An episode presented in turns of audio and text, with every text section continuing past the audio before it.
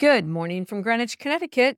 Yes, you heard that right. I came back to the East Coast to touch base, to take care of some personal business, and to completely let my hair down. It's funny, I was so looking forward to having all this time to get so much done. And given the housekeepers were coming where I'm staying, my morning time was interrupted, and I brought everything with me to go to the library to get things done. And once I left the house, I sort of lost my mojo. I just decided to follow my own advice and to leave myself alone and go with Plan B. Plan B was to enjoy the sunshine, to take myself out to lunch, and simply to allow myself some time and space to think about what I've learned and noticed so far week eight of five months starts on Monday. And I thought I'd share some of the things that came up for me. I think I'd start with the importance of tuning into what I feel and what I'm desiring, and to tune out the shoulds, the coulds, and the fear of not having a good story to tell. That is something I struggle with a lot. I feel like I have to have something interesting and fun to say about what I'm doing.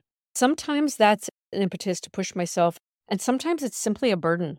This is a personal process and a personal journey, and I don't have to report to anyone.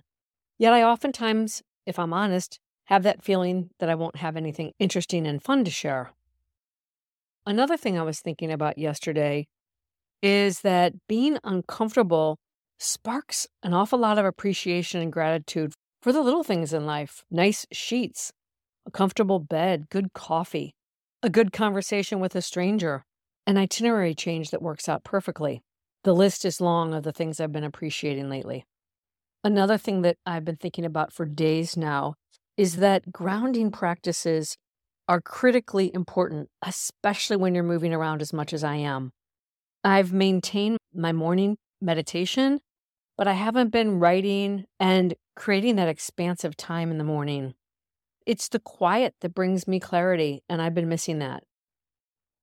Another thing I was thinking about is that changing my mind often is a good idea. My best friend Marion has been well trained, and she says, I know you don't know yet, and I know you might change your mind. So, yeah, I'm really giving myself permission to wait until I get either an intuitive hit or a desire for something or some clarity. When I was staying with my cousin Carla, she was teasing me that I kept saying, I'll figure it out, I'll figure it out.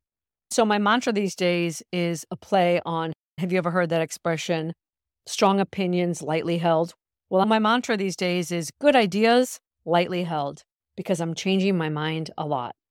The last thing I would say is something I mentioned on a recent episode, and that's this ongoing dance with balancing or navigating the desire to retreat and to have quiet and the desire and need for connection and connected quality conversation.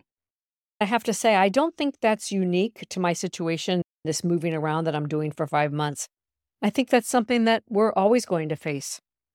So today's episode came out late because I'm struggling with keeping up, quite frankly.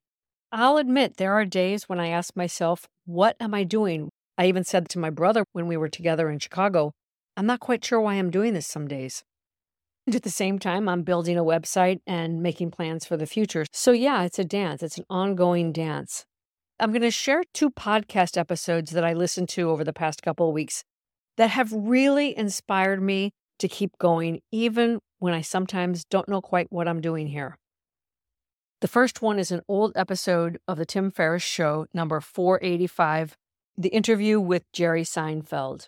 It is absolutely excellent while he's funny at times, it's very thought provoking and substantive. And the other one I really enjoyed was number 697 with Rich Paul. Yes, you may know him as Adele's Live in Love, but he's a spectacularly successful sports agent in his own right, and his personal story is very inspiring and compelling. That's all I have for you today. Have a wonderful weekend. Until next time, from my heart to yours.